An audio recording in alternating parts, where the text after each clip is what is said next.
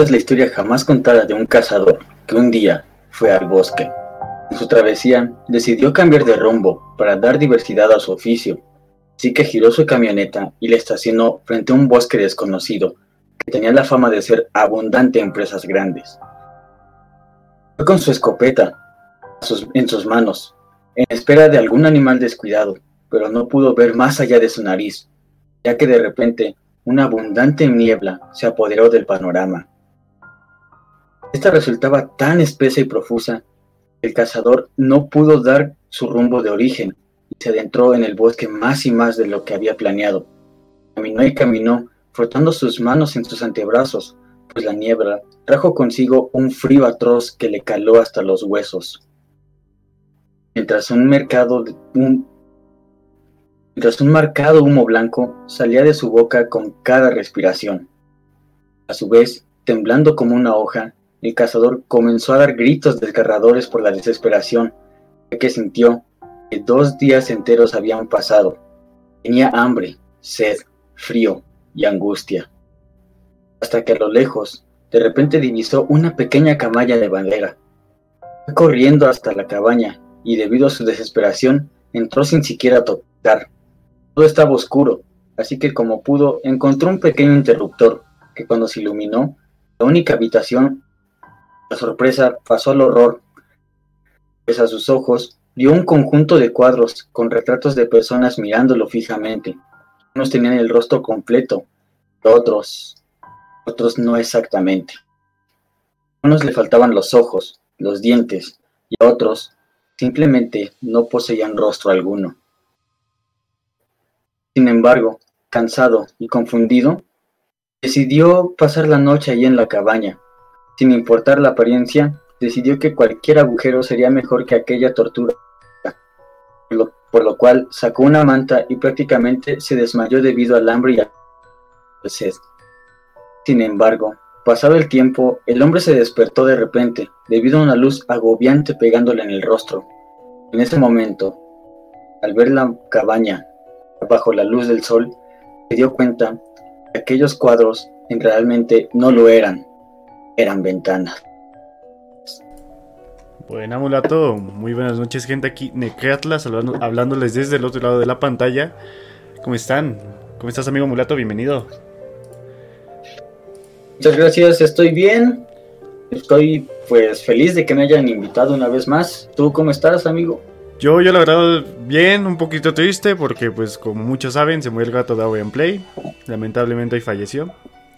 Así que pues bueno. Su guardia ha terminado. Su guardia ha terminado, en efecto.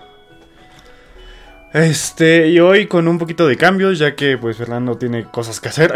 Este, lo íbamos a hacer ayer, pero le llamé y le dije de qué, de, qué tema íbamos a hablar y me dijo que yo le dije que no lo íbamos a hacer ya, ya los domingos, que lo íbamos a hacer solamente un día a la semana. Y yo, así como de, la ah, chinga, nunca te dije eso, pendejo. pues bueno, me dijo, no, pues la cambiamos a mañana. Pues ya no puedo hoy, así que, pues bueno, mulato, un gusto tenerte una noche más aquí. Dice, y saludando al chat, hola, ¿cómo estás Julie? Juan, ya voy a clases, pues voy a clases, amigo mío, descansa en paz, don gato, en efecto. No digas mamadas, claro que sí, amigo, nunca te dije eso, pero... Por Dieguito Magadona, por Dieguito Magadona en mi vida te llamé. Pero bueno, este, hoy venimos con la segunda parte de Leyendas Mexicanas. Este, el domingo, no, el martes pasado hablamos de Leyendas Mexas. Eh, Tú sabes de, de unos videos muy famosos que se hicieron por TikTok de Mexican Only Have Four Moods o algo así, ¿no? Eh, básicamente hablamos de eso. Este, si lo quieren ver, si no lo han visto, está aquí en Twitch, ya lo subí a YouTube y también está en Spotify. Me tardó un poquito en subirlos porque andaba en exámenes, etc, etc, etc. Así, así, que pues bueno. Este, esta vez empezamos con leyendas mexicanas, sacamos un poquito más, nos, ya nos, nos faltaban, pues eso lo dividimos en dos partes pues bueno, esperemos que les guste. Amigo Mulato, ¿a dónde nos vas a llevar el día de hoy? Cuéntanos.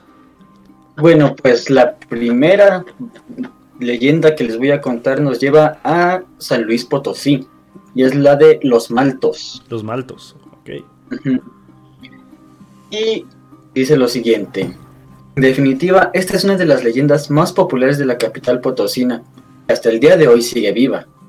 allá del siglo XVII vivió en San Luis Potosí el señor Diego de Malto, nombrando alcalde de la zona de Santiago del Río. Su descendencia fueron 17 hijas, todas mujeres. Sin embargo, todas las propiedades del hombre quedan a nombre de María Ignacia Martínez del Malto. Desde ese momento empezaron a correr los rumores de que María practicaba las artes obscuras y así había convencido a su padre de dejarle toda su herencia. Sea como sea, María se convirtió en una de las mujeres más poderosas del Estado, obteniendo un lugar en la sociedad potosina. Además, la mujer destacaba por su belleza y un importante puesto dentro de la Inquisición, lo cual será raro, ¿no? Sí, sí, sí, por su... bueno, Ajá, sigue. Eran otros tiempos, pero bueno. Cuenta la leyenda de que en los tiempos existía el toque de queda en la capital potosina, pero para la Maltos no, altas horas de la noche, la mujer salía en una carreta conducida por dos caballos negros.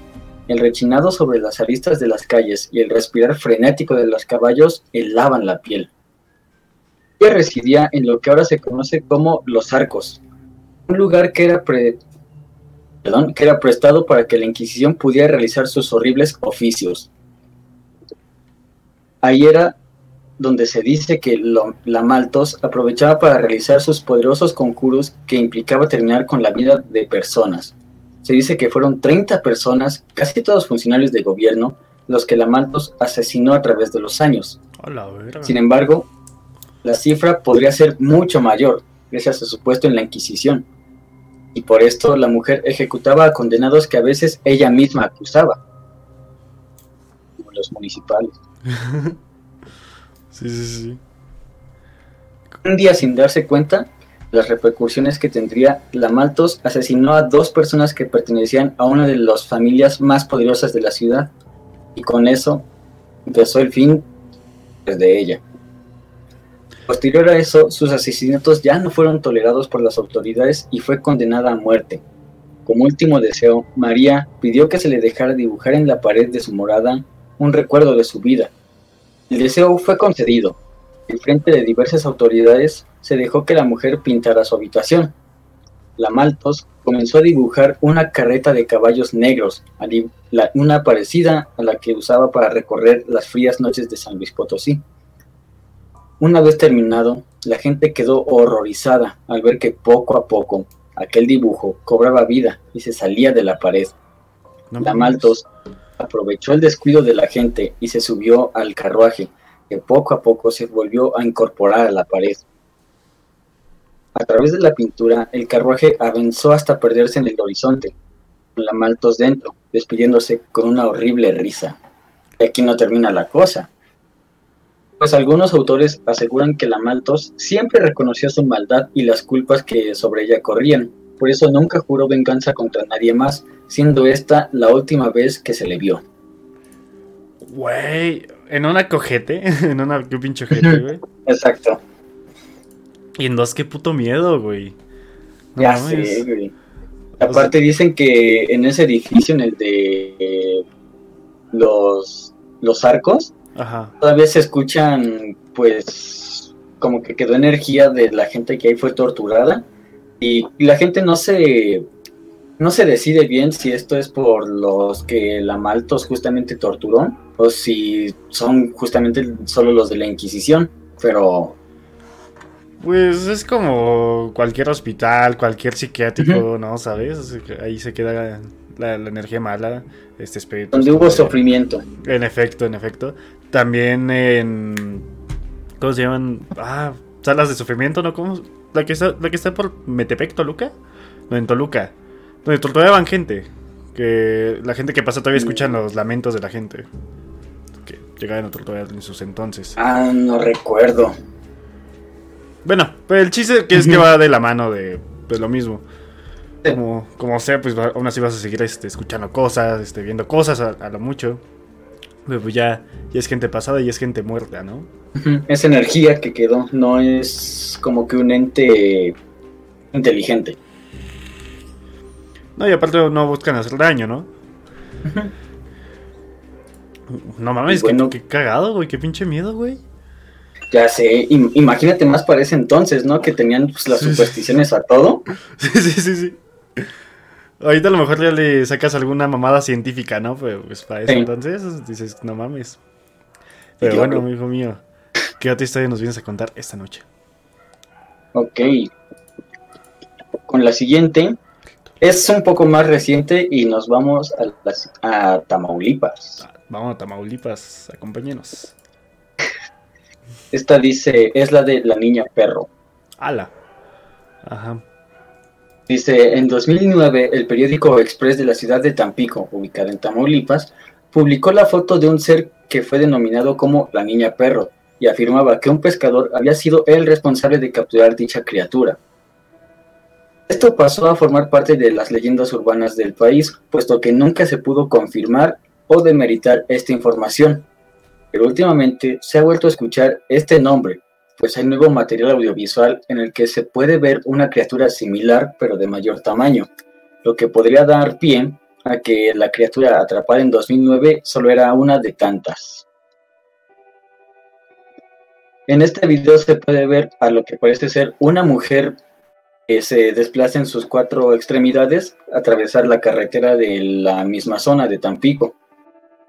Pero nuevamente no se ha podido confirmar nada, por lo que se dice que bueno, como pasa en todos los casos paranormales que se cuenta con evidencia, entre comillas, se dice que puede ser falso, que puede ser una broma, e incluso puede ser uno de estos, los denominados ARGs o juegos de realidad alterna, por las siglas en inglés. Pero pues eso, como dices tú, ya si lo dejamos a la gente que crea, e, en efecto, que creer. En efecto, como, como decimos, allá ustedes si lo quieren creer, pero pues al menos nosotros lo hacemos. Bueno, al menos yo, no sé tu mulato. Yo sí, y bueno, pues, viendo la, foto del periódico de 2009, cuando menos curioso sí es, o sea, si lo ves y dices, chale. Te da cosa. sí. Y busqué el video que se menciona igual aquí, pero no lo pude encontrar. Parece que la plataforma a la que fue subido lo dio de baja. Pues ya sé. Que da pie a que más gente diga que. Sí, sí, sí, Como cuando meten una cosa del gobierno mexicano y al final el video termina tumbado, ¿no? Pues no solo el video, también el autor. Pero bueno. Aparte. Ay, mulate, ¿qué va a hacer de ti? Bueno. Güey, qué mamada.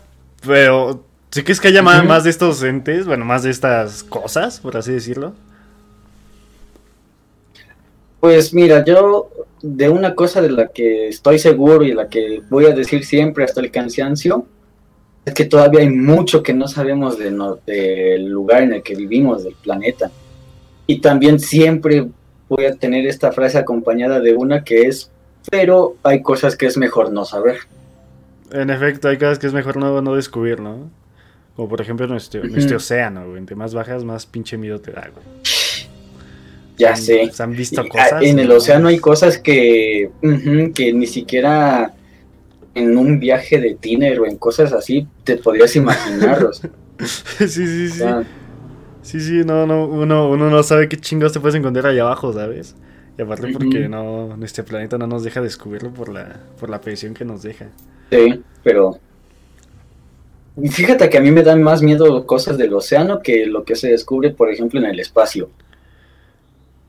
Bueno, es que en el espacio no ha habido algo así que digas, wow, ¿sabes? Que hayan, que hayan descubierto así como, ah, pues vi esto, güey, ¿no? Mm, hace tiempo recuerdo haber visto lo de un supuesto satélite que confirmaba que era. Se había confirmado que era una construcción extraterrestre, pero no recuerdo bien eso. Pero que estaba pues, por ahí por el sol, o sea. Nah, mames. No sé es por lo que me da más miedo lo que pasa aquí en el, en el mar, porque en el espacio dices hasta allá. Sí, sí, sí, sí, Muchos años, ¿no? Aquí en la Tierra, aunque digan, no, pues está en Australia. Y dices, ah, Australia está bien lejos, pero está en el mismo planeta. Pues, pues sí, estamos rodeados de agua, al, fin de cuentas, ¿no? en cualquier momento sale una jalada de ahí. No chingamos. Ya fue. Mamamos, pero pues bueno, ni modo, hasta, hasta años después que la tecnología nos deje. Pero, bueno, ese día te voy a llevar a Querétaro. Ah, la leyenda de Don Bartolo. Te escucho. Fue en el siglo XVII cuando en las calles de hoy, este, del centro histórico de Querétaro se ubicaba una casona grande y elegante, la que habitaba don Bartolo Sadaneta, el segoviano, acompañado únicamente por su hermana. La ubicación casi enfrente hoy restaurante Chucho y Roto, a huevo, eh, sobre la calle Pasteur. Sin preocupaciones, Bartolo y su hermana pasaban la vida en medio de comodidades y murmullos de la sociedad queretana, de entonces que les señalaban por una supuesta relación incestuosa. Afirmaban que don Bartolo estaba enamorado de su hermana con quien vivía, aunque no era el único rumor que ronda en torno a su existencia, pues había quien afirmaba que el segoviano había, había pactado con el diablo, entregaría su alma a cambio de riquezas abundantes en vida. Cada cumpleaños, Bartolo realizaba el mismo ritual, levantaba la copa y brindaba con la letanía, la señora mi hermana por mi anima y por el 20 de mayo de 1701. Los presentes en cada oportunidad, aunque extrañados al inicio, luego ya, pues con el hábito se, les fue haciendo más normal, se continuaba preguntando qué, qué, pasaba en esa fecha. Sin embargo, este, la intriga se fue con el día bajo supuesto de que era una jornada lejana, o sea, de que la fecha todavía no pasaba. Todo plazo termina por cumplirse irremediablemente y el caso de Bartolo no fue la excepción. Llegó el 20 de mayo de 1701. Aunque conocidos y amigos habían previsto el calendario coincidía al fin con la letanía de Bartolo. El día transcurrió sin novedad. Fue en medio de la noche. Cuando ya hacía el pueblo sumergido en oscuridad, se escuchó por las calles una fuerte detonación. El estreno parecía haberse originado de la casa del segoviano. El ambiente se pintó de rojo. Pero vecinos y conocidos hicieron caso omiso. Nadie quería involucrarse en medio de lo misterioso, de donde, de donde vivía Bartolo. Ante acontecimientos poco comunes en el Querétaro antiguo. Fue hasta la mañana siguiente que decidieron llamar a la policía, quien rápidamente llegó al hogar de los Sodaneta, en compañía del alcance de ese entonces. Entraron a la casa y la sorpresa fue inmensa. Encontraron el cuerpo sin vida de la hermana de Bartolo con señas de violencia. Aparentemente el asesino. Sin embargo, no fue lo peor. Don Bartolo ya se ha pegado en el techo de la habitación carbonizado. La escena alteró a los presentes quien inmediatamente mandaron a traer a un sacerdote, quien en medio de, de, la... ¿cómo se, ¿cómo se llama? De ¿La, conmoción? Ah, no, de, de, la variación de cuando le está como bendiciendo. Exorcismo, pues. Ándale. Este optó por realizar un exorcismo con el que finalmente se consiguió despegar el cadáver de Bartolo. El inmueble fue investigado y como parte de las indagatorias se encontró un papel, un contrato en apariencia, el que se confirma lo dicho. Bartolo le había vendido su alma al diablo a cambio de riqueza. La, cláusula final, su muerte el 20 de mayo de 1701. Aunque la casa fue habitada años después, sus inquilinos siempre afirmaron que los objetos ruidos y apariciones no cesan hasta el día de hoy. Ah, pues sí, Pues sí, no mames. Hoy en día el inmueble alberga las oficinas de la Secretaría de Educación Pública, en donde se juega en Bartolo aún existe. Una leyenda consecuente en Querétaro y adquiere especial importancia justo en esta fecha, el 20 de mayo. Día como en este, Bartolo pagó con su vida y alma una vida de lujos. Ya falta poco. Ya, justo, iba a decir, ¿eh? ya, ya, ya estamos a nada, ¿eh? Dale. Si alguien nos ve de Querétaro, pues, se anime a ver qué pasa por ahí.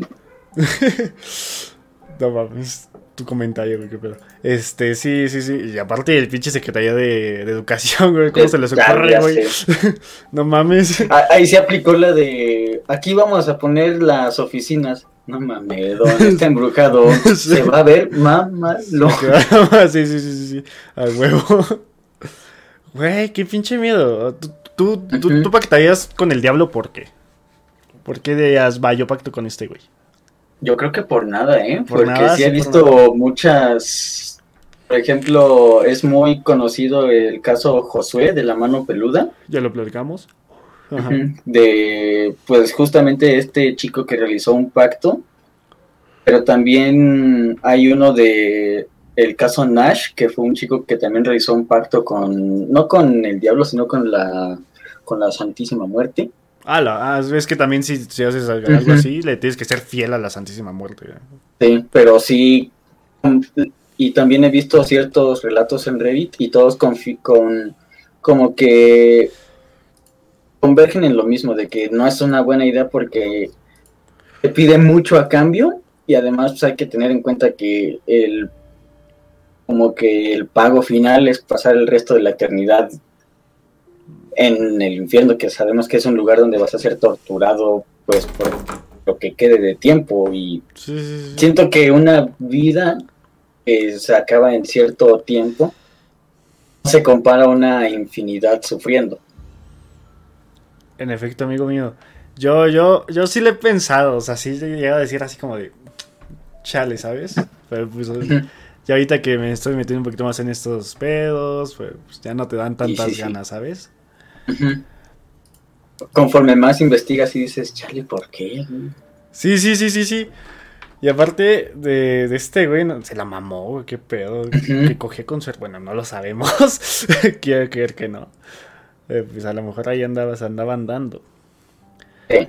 Y movió de una manera que te cagas. Pegado en el puto techo. Nuevamente, imagínate, pues ahorita para la, la fecha, como que igual no pasaría de un, ah, no manches. Pero en esos años. Sí, sí, sí, sí, sí, sí. Te cagas, ¿no? Y aparte, pues tampoco hay, como te digo, no, no, no, o sea, a lo mejor un científico te dice, ay, pues pasó esto, güey. Hizo una mamá del güey y explotó. Fue una, ¿cómo se llama? Una combustión espontánea. Ándale, le, se caía en cualquier mamada. Este, pero bueno, mulato, hoy te voy a llevar a Puebla. Uh, acerca. En efecto. En Puebla hay una antigua fuente enigmática de una niña y un niño que según los vecinos por las noches cobran vida. Perdón. La, pequeña niña lleva un libro debajo del beso derecho. Su pálido rostro refleja seriedad. Lleva, un pues, lleva puesto un vestido amarillo con olanes rojos y dos largas tensas. Extiende con ligereza el brazo que le queda libre y roda tiernamente la espalda, la espalda del otro niño. O sea, lo está abrazando, pues. Ahí permanecen ambos, inmóviles, soportando chorros y chorros de agua que los empapa. El barrio de Chonaca, en Puebla, es un lugar colonial de estrechas calles y empedradas y rústicas casitas. Un paseo muy, muy concurrido por lugareños y turistas antiguamente se le llamaba el barrio de los Catrines, porque la gente adinerada del centro de México construía sus fincas ahí, donde pasaban largas temporadas de esparcimiento y descanso. Es precisamente en este barrio de la calle 22 Oriente y 18 Norte donde se encuentra la llamada Fuente de los Muñecos, que representa una de las historias más enigmáticas de la ciudad, una leyenda que se ha transmitido de voz por voz en generaciones. Frente a la, iglesia, aún está de pie una casona que fue ocupada por la emperatriz Carlota, quien fue esposa de Maximiliano. Tiempo después, Maximino Ávila Camacho, gobernador de Puebla, del 1977 al 41, construyó esa propiedad su casa de verano. Un, un caballerango de la propiedad tenía dos hijos, una niña y un niño de 6, de y 7 años de edad, que pues se caía mucho en el pueblo. Un día que se soltó una lluvia torrencial, los hermanitos salieron de casa para ir a la escuela, pero nunca volvieron. Al que la tarde no regresaron a casa. Los padres preocupados salieron en búsqueda con ayuda de los vecinos de Shonaka. Transcurrieron las horas y no se halló rastro alguno de los pequeños con dolor y resignación, todos dedujeron que cayeron en un pozo de agua. Aledaño a la propiedad general Ávila Camacho, los cuerpos de los niños jamás fueron encontrados. Al saber lo que pasó con los hijos de su caballerango, Maximino ordenó que se construyera una fuente con un pedestal de azulejos de Talavera en honor a los hermanos desaparecidos. Desde entonces hay muchos relatos del amor inseparable de los niños de la fuente de los muñecos. Se dice que por las noches estas infantiles figuras inanimadas cobran vida para jugar corren por las calles y el eco de sus risas se escuchan por todo el barrio hasta el amanecer, cuando de nuevo regresan al pedestal para quedarse inmóviles. Sí, ya llevan su pinche tiempezote, así están viejísimos esos niños. Bueno, la donde, se construyó. Sí. Pues lo que pasa cuando se cuenta mucho, ¿eh? Que eso pasa con las personas que no tuvieron como que santa sepultura. Ajá. O sea, que, que vuelven, pues. porque no tienen un lugar de descanso propio. Sí, sí, sí, pues, ¿y dónde habían quedado? Sabe Dios. Para que descansaran, finalmente esos niños tendrían que encontrarlos y mira que ya tienes tiempo, ya... Sí, sí, ya tiene un huevo, amigo. En pues parte, esta es como que de las más hasta la, el momento de las que hemos revisado es como de las más ligeras, por así decirlo. Sí, sí, sí, sí, o sea, no, no fue un asesinato, no, no fue un pacto con el diablo. No se sabe lo del asesinato. Bueno, a lo mejor, supongamos que no. Pues, hasta cierto punto podría ser considerada con una especie de final agridulce, porque al menos los niños se quedaron juntos. Y pues salen en la noche a jugar y no hacen daño a la gente. El güey, que va bien pedo y los ve, güey, ¿te imaginas? Dale. Al día siguiente. queda bien tieso. No mames, sí, güey, todo meado ahí en la calle. Pero bueno, amigo mulato, ¿a dónde nos vas a llevar esta noche? Sí. Con la siguiente los voy a llevar no solo a otro tiempo, sino también los voy a llevar a la ciudad de Quintana Roo. Vámonos. Con la historia del gigante de los pies al revés. Ok. En la época de la colonia se contaba que en la zona de Quintana Roo existía un ser al que se referían como el salvaje. El aspecto de este era parecido al de un gorila, solo que de un mayor tamaño, y lo que causaba terror en todo aquel que lo veía es que tenía los pies al revés y que poseía una abertura en el vientre, lo que dejaba expuestas sus entrañas. Entre la gente se contaba que lo único capaz de calmar a esta criatura era la música, esto se confirmó un día que un brujo llamado Rubén se adentró en el bosque con la intención de matar al salvaje. No pasó mucho tiempo hasta que estos se encontraron, y al verlo Rubén se llenó de miedo, pues no paraba de recordar a todos esos valientes que lo habían intentado previo a él y habían fallado, y, habían, y al fallar habían sido devorados por la criatura. Fue entonces que recordó que se contaba, pues, lo mencionado previamente, que la música era lo único capaz de calmarlo. Y antes de que Rubén fuera devorado, corrió y, y comenzó a tocar su guitarra, lo que pareció encantar al salvaje, quien bailaba al ritmo de la melodía. Y mientras más alegre se hacía esta, el gigante parecía disfrutarlo más. Rubén aprovechó esto y procedió a cortarle la cabeza a la criatura, cosa que causó la ira de la selva. Eh, también se cuenta que a Rubén le dieron millones de regalos, lo promovieron en la sociedad e incluso lo casaron con una de las mujeres más hermosas del área. Pinche suertudote, güey. No, porque ahorita vas a ver lo siguiente. Ah, ok. Mientras la gente del pueblo festejaba la muerte del salvaje, la selva comenzó su venganza pues comenzó una sequía que provocó que las cosechas se perdieran, y esta duró años. Por otro lado, el agua de la presa se contaminó, lo que llevó a todos aquellos que la tomaran a la muerte. Fue entonces que la gente decidió tomar represalias contra la persona que hace unos escasos días les había provocado tanta felicidad. Entonces quemaron la casa de Rubén, y cuando éste y su mujer intentaron de escapar, la gente del pueblo ya los había rodeado, por lo que procedieron también a quemar los vivos. Pero pues la morra, ¿qué, güey? ya sé. No, la casaron con él, güey. No mames.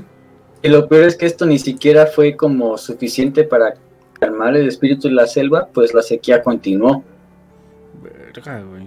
Hasta que la gente pidió como que perdón por la muerte del salvaje que por lo que alcancé a ver, no causaba daño a nadie, sino simplemente él estaba por su lado. Sí, sí, sí. Y pues decidieron matarlo solamente porque sí. Y fue hasta que la gente pidió perdón por esto que la selva se empezó a calmar. Como buenos humanos, ¿no? Que somos. Este, pues como ya sabemos, los gigantes habitan desde hace un chingo, amigo. Se comentaba en la Biblia en muchos, en muchos, este, los Nefilim. los Nefilim, en efecto, ya también hablamos de ellos. Este, le dedicamos todo, todo un capítulo. Y dicen que todavía hay algunos este, en Estados Unidos. Este, creo que fueron a. No me acuerdo. Fueron a, a un monte con nieve, güey, y encontraron a uno, güey. Pues lo que, lo que hicieron fue sedarlo y llevárselo, pero pues ese chingó unos buenos soldados. Sí. Yo, de que todavía existan, sí lo encuentro un poco más improbable porque pues en primera sí sería como que fácil observarlos por las dimensiones que se dice que poseen. Y en segunda, pues actualmente todo el mundo tiene una cámara en su bolsillo, literalmente. Ya es mm, mayor, menor calidad, pero una criatura de esas dimensiones sería fácil de no manches, foto. Video. Pero no siempre hay que dejar una ventana entreabierta. En efecto, puede, puede que existan y pueden que no, gente. Pueden que estén escondidos en alguna parte del mundo. Como sabemos, hay cosas que no hemos visto y como dice Mulato, es mejor ni verlas. Exacto. Imagínate que si nos demos cuenta de que en efecto existen, el miedo que causarían la gente de que en cualquier ratito los hacemos enojar y ahí quedamos. Sí, sí, sí, aparte que sería así como, ay, vamos a chingarles la madre, güey. vamos a joder los cinco segunditos. A ver, hay que aventarles piedras. vamos a descalabrar gigantes al monte. sí, sí, sí, sí. Vamos a matar viejas al cerro, ¿no? O sea, güey, qué mamada. Pero bueno, mulato, buena historia, la verdad, ¿eh? Gracias, gracias. Este, y, a dónde nos vas a llevar después, amigo? Vámonos a Zacatecas. Zacatecas, vale. Con la leyenda del niño enterrado. Ok. Y dice así. Esta leyenda se desarrolla en Villa de Cos, cuando una mujer que poseía propiedades y una fortuna murió repentinamente, dejando huérfano a su pequeño hijo, pues su padre lo había abandonado. Y este quedó a cargo de su tío Fernando, el niño, así como también toda su riqueza de la madre fallecida, que pasaría a manos del niño una vez él tuviera la mayoría de edad. Pero la avaricia se apoderó de su tío Fernando y no iba a dejar que su sobrino se quedara con todo. Así que en un arrebato de ira lo asesinó, lo tiró a un pozo muy profundo de la casa principal de la hacienda y ahí echó el cuerpo inerte del pequeño, quedándose con todo el dinero y las propiedades. El tiempo pasó y en el lugar se escuchaba el llanto de un niño que llegaba a estremecer hasta los huesos a quien fuera que lo escuchara. Y si bien alguna vez intentó dar santa sepultura cuando se encontraron los restos del infante, esto solo empeoró las cosas, pues se desencadenó más actividad paranormal de lo usual. Se dejaron las cosas como estaban y la actividad cesó, solo que de vez en cuando se escucha el llanto del pequeño acompañado del de su madre, quien llora la desgracia de su hijo. o sea que al niño lo habían sacado de... Primero encontraron sus restos, luego lo le dieron santa sepultura y al ver que esto no lo calmó, lo regresaron al sitio en el que lo encontraron. Pues básicamente quedaron, volvieron al punto inicial, ¿no? Solo que ahora se dice que pues ya no se escucha tan seguido, pero ahora se escucha acompañado del de su madre. Ah, no mames. Sí. Ay, pendejo, me Y creo que aquí. Aguanta, es que alguien lo está siguiendo. O el nombre del. Ajá, sí, sí, sigue. Creo que aquí te tengo el nombre de la hacienda donde se dice que pasa esto. La hacienda Sierra Hermosa. Vamos. No es cierto. Vamos. Vamos. No, güey, chances ya ni volvemos, no mames. Ya sé. Gracias Fernando por tu, por tu follow, que básicamente es dueño del canal y no lo seguías, maldita sea contigo. Pero bueno. Verga, güey, nada, También este, tenemos proyectos, a ver si eh, nos acompañas en algún momento cuando acabe todo este desmadre. Fernando y yo pensamos mm. ir a la isla de las muñecas. Sí, estaría chido. Estaría bien una colaboración, ¿eh? De el Grimorio de lo Paranormal con ustedes. Sí, la verdad estaría muy, muy bien. Pero pues hay que esperar a que se calmen un poquito más las cosas porque, hijo. Sí. Como de aquí a 2025. Ya, ya lo hicimos. ya que hicimos el canal para ese entonces. Exacto. bueno, amigo, esta noche yo te voy a llevar. Oh, ¿Ya, ya tus historias?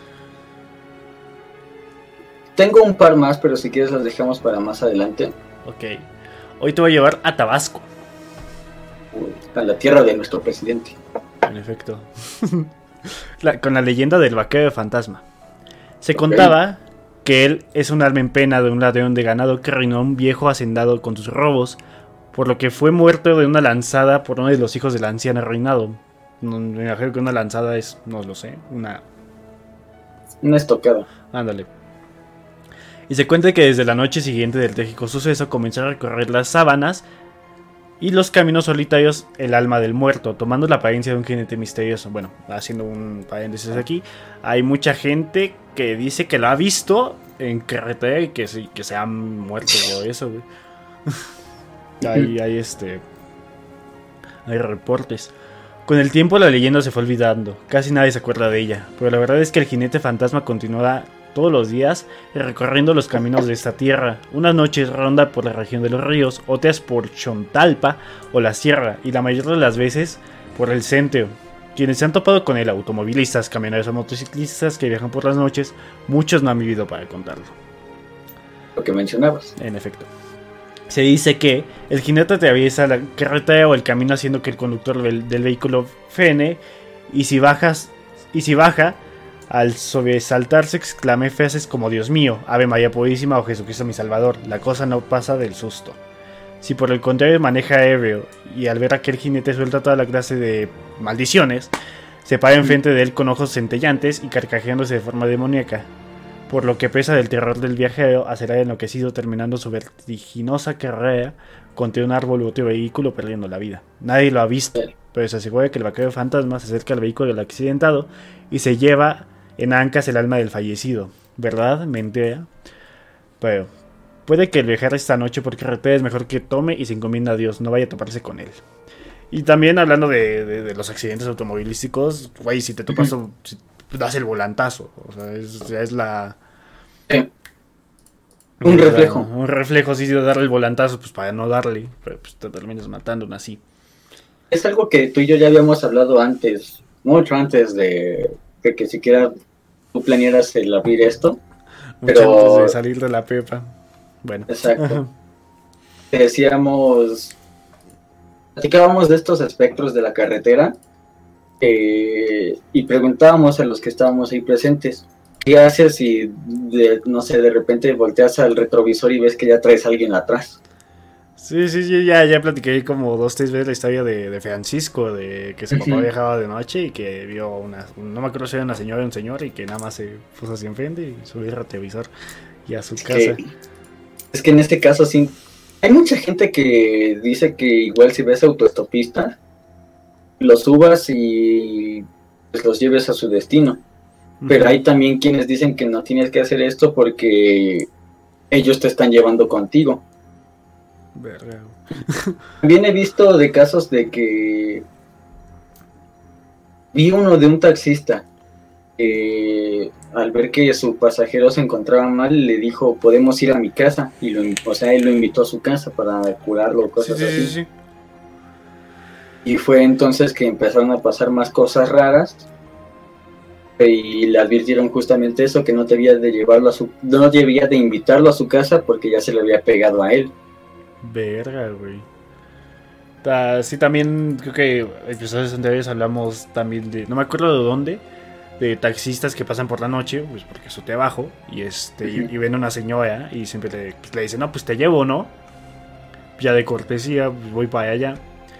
Y los lleva a un panteón pues lo único que hacen al ver el pinche panteón que se baja, pues ya no, se van a la verga, güey, ya, no vuelven porque le dicen, espáyame aquí, güey, la, la, señorita ah, espáyame aquí, güey. sí, sí, sí, sí. Pues, güey, panteón a las pinches 3 de la mañana, chingatuano, ¿no? de Dios, yo, sí, sí, sí, sí. Pero bueno, también, este... En capítulos anteriores hablé de unas asesinas, las, pocha las pochanquis, algo las Poquianchis. Las poquianchis pues hoy vengo a hablar sobre vampiros. Y vamos a Tlaxcala, un a un estado que no existe. No, no El mítico. El mítico, ándale. Las leyendas de las Tlahuelpuchis. Las mujeres vampiros de Tlaxcala. Seguramente has escuchado algún a un vecino que se lo ha chupado la bruja. Y es que en México existe una creencia de que las brujas rondan por las noches en busca de víctimas, a las cuales sorberles la sangre, tal como los vampiros en otras latitudes. ¿De dónde viene esta superstición? Como casi todas las tradiciones en México, esta leyenda tiene un origen prehispánico en Tlaxcala. Esas criaturas son llamadas la, tlatepuchis, que en lengua náhuatl significa sahumador luminoso. Las tlatepuchis eran originalmente una especie de nahuales que tienen la capacidad de convertirse en animales y de cometer atrocidades. Hoy en día se relacionan con brujas.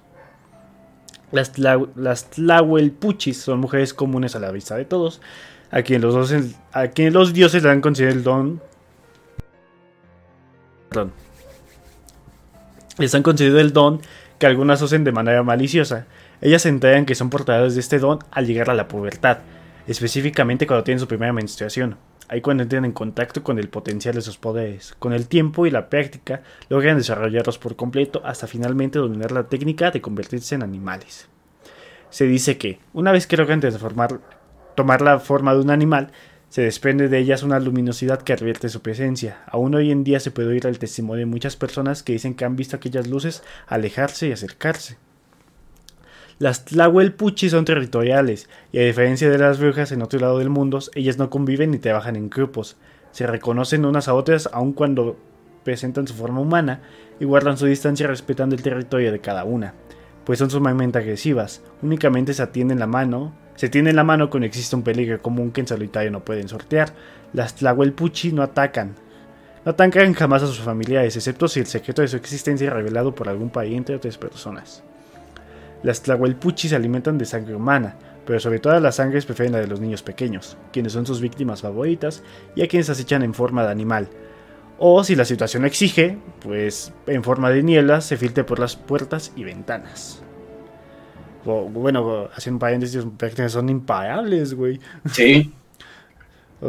Igual y con algo de protección Sí, sí, sí, siempre va a existir algo, ¿no? Para alejar ese tipo de entes, ¿no? Como las brujas, las tijeras en, en Cruz. O la sal. La, sal. La sal también es muy poderosa. Pero bueno, se dice que las tlahuelpuchis pueden usar poderes hipnóticos con los moradores, logrando que se duerman profundamente, o al volver a su sueño más pesado para evitar que despierten. Para tal propósito echan su fétido bajo a la cara de los inafortunados. Hay que tener mucho cuidado, cuanto más frío y lluvioso sea el clima, pues es entonces cuando más ganas tienen las tlahuelpuchis de buscar víctimas recién nacidas. Una vez dormidos los bebés, las tlahuelpuchis se convierten en mujeres, chupan, chupan al infante y salen pesoesas de la casa. Cuando los padres de la criatura se despiertan se dan cuenta de que el pequeño presenta moretones en el pecho, la espalda y el cuello. A veces, cuando una persona está bajo la hipnosis, pierde el juicio y se aventura a caminar sin tener conciencia del lugar por donde transita, llegando a cometer un, suicidio. Los poderes de las Tlahuelpuchi son intransferibles, no se los pueden pasar a ninguna persona ni se heredan, pero si una de ellas, si una de, ellas, llega a ser asesinada, el asesino se ha convertido en Tlahuelpuchi. Ah, no mames, qué, qué mamada, eh. Qué chido, pero qué mal pedo. Se dice que a las tlahuelpuchi les, les gusta chupar la sangre de los bebés y de los niños porque en esa edad la sangre es más deliciosa. Generalmente la aparición de las tlahuelpuchi sucede entre la medianoche y las 4 de la mañana.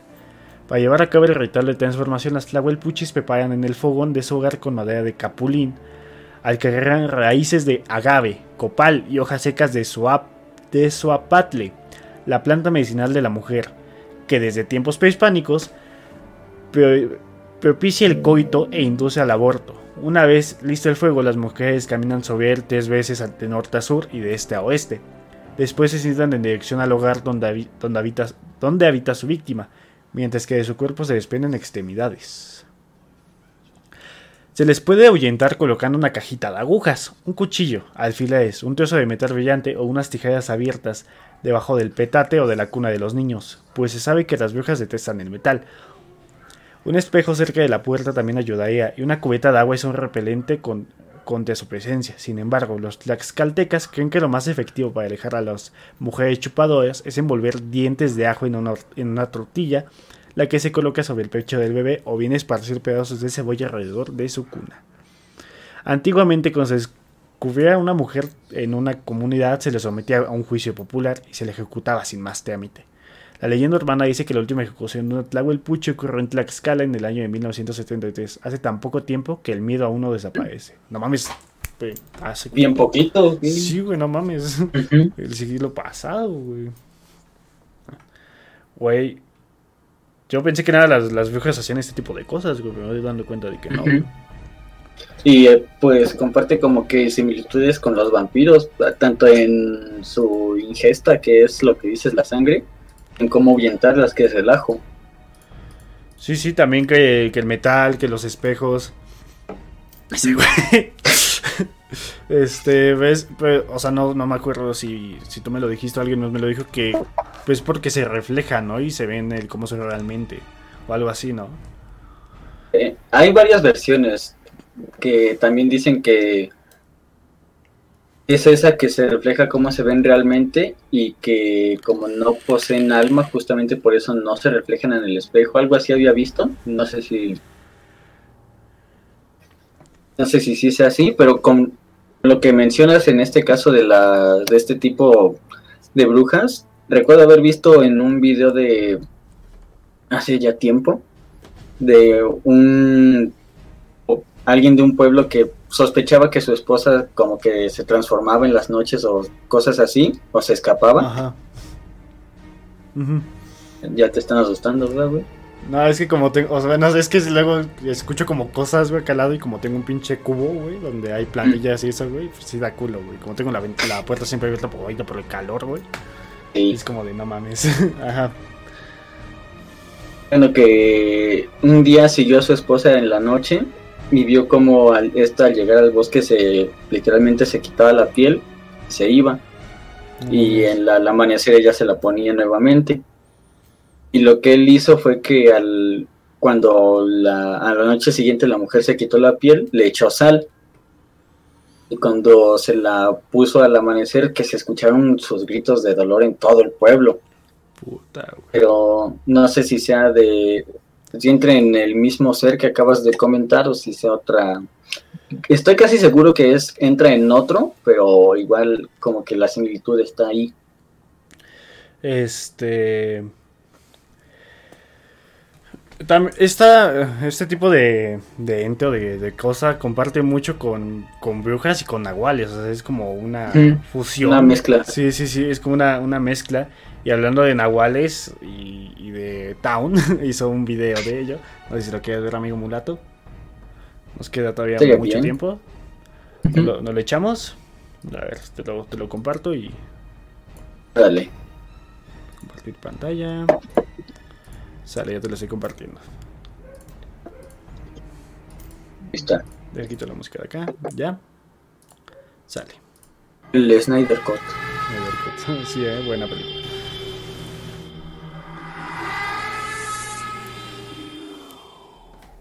Hola a todos, bienvenidos a Town Gameplay, bienvenidos al terror psicológico.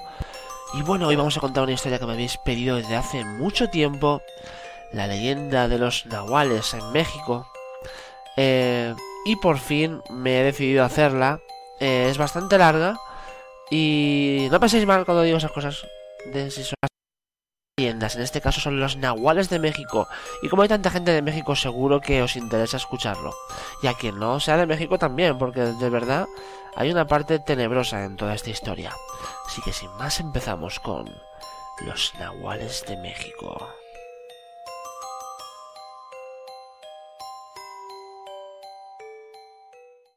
En México existe la leyenda de los nahuales se trata de historias que van más allá de la mera tradición popular, pues para una gran cantidad de gente, aun en nuestros tiempos y en nuestras grandes ciudades, estos seres son reales.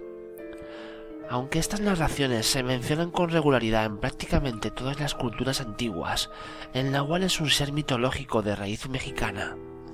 Su nombre, nacido del náhuatl, significa doble o proyectado de acuerdo con la tradición prehispánica, los dioses aztecas, mayas y toltecas poseían la facultad de adoptar formas animales para interactuar con el ser humano. Cada dios solía transformarse en uno o dos animales. Tezcatlipoca, por ejemplo, se aparecía convertido en jaguar o coyote. En tanto, Huitzilopochtli se manifestaba con apariencia de colibrí. Además, cada persona, desde su nacimiento, poseía el espíritu de un animal que se encargaba de protegerlo y aconsejarlo, principalmente durante el sueño. Estos espíritus también eran llamados nahuales. Sin embargo, mediante la magia, los brujos y chamanes podían establecer un fuerte vínculo con su nahual, de modo que sus sentidos se agudizaban notoriamente. Pero había otro modo de aprovechar al nahual personal. Quienes se adentraban en el conocimiento de las cosas ocultas lograban transformarse en su animal guía. De este modo, en México, se le conoce como nahual al brujo que tiene la habilidad de transformarse. Este don, que recibían gracias a sus estudios y pactos con espíritus, podía ser utilizado para el bien generalmente, al convertirse en una especie de vínculo con el mundo sobrenatural. Pero también solía ser usado para otros propósitos, como la maldad. Por ello, a los nahuales normalmente Son muchos los casos que he escuchado, algunos antiguos, pero otros, la mayoría, han sucedido en nuestros días. Según las personas que me lo han referido, el nahual es mucho más que una leyenda. Muchos afirman que es tan real que ellos lo han visto con sus propios ojos. En su libro Las calles de México, el cronista Luis González Obregón cuenta una historia a la que llama La calle de la mujer errada. Dicho suceso aconteció entre los años 1670 y 1680 en el número 3 de la calle de la Puerta Falsa de Santo Domingo, hoy llamada Perú en el centro histórico de la Ciudad de México. La casa aún existe y es la número 100. En ese lugar vivía un clérigo, quien, pese a sus votos eclesiásticos, se había mancebado con una mala mujer. Cerca de ahí, en la entonces calle de las Rejas de Valvanera, un herrero había levantado su casa y su taller. El herrero resultaba ser el gran amigo del clérigo, además de su compadre. Gracias a este lazo espiritual, se creía con el deber de aconsejarlo que dejara a aquella mujer, pues sus tratos carnales con ella constituían un gran pecado. Por supuesto, el clérigo jamás escuchó razones. En cierta ocasión, avanzada ya la noche, el herrero escuchó fuertes golpes en su puerta. Temiendo que pudieran ser ladrones, se levantó de la cama temeroso y preguntó en santo y seña. Resultó que eran dos negros quienes aseguraron que llevaban un encargo de su patrón, aquel clérigo compadre suyo. Le rogaba que le errara la mula, pues muy temprano debían hacer un viaje al santuario de la Virgen de Guadalupe. El herrero reconoció la mula de su compadre, y aunque de mala gana, por lo avanzado de la hora, le clavó las cuatro herraduras de rigor. Al finalizar la tarea, los dos negros se llevaron al animal pero dándole tan tremendos golpes que el buen herrero los reprendió. Muy de mañana, el herrero salió a ver a su compadre, pues quería saber el motivo de la urgencia. Grande fue su sorpresa al hallar al clérigo aún en la cama. Le recriminó que lo hubiera despertado a medianoche y que si tanta era su prisa, porque se hallaba aún en traje de dormir. El clérigo escuchó atento la historia y le explicó que él no había enviado a ningún criado que seguramente se trataba de una broma que alguien quiso jugarle al herrero. Al llegar a esta conclusión, ambos comenzaron a reír y trataron de despertar a la mujer del clérigo para contarle la travesura que habían sufrido. Primero le hablaron en voz baja. Después el tono comenzó a subir e incluso la movieron, pero la mujer estaba quieta, perfectamente muerta. Al destaparla, ambos miraron con horror. Los pies y las manos de la mujer tenían clavadas las cuatro herraduras que el herrero había colocado en las pezuñas del animal. Su cuerpo mostraba golpes por todos los lados, los golpes que los dos negros habían propinado tan cruelmente a la mula la noche anterior. Otras muchas historias me han contado, todas ellas ocurridas en nuestros días. He aquí las más interesantes. Un pintor me refirió una anécdota ocurrida en su pueblo de origen, situado en el Estado de México. Ahí afirmó, tenía un grupo de amigos con quienes solía pasar el tiempo. Los fines de semana habían adoptado la costumbre de irse al fondo de una barranca a tomar y platicar. Una noche, cuando se encontraban en aquel lugar, sentados alrededor de una fogata, comenzaron a escuchar ruidos extraños. Ninguno dijo nada.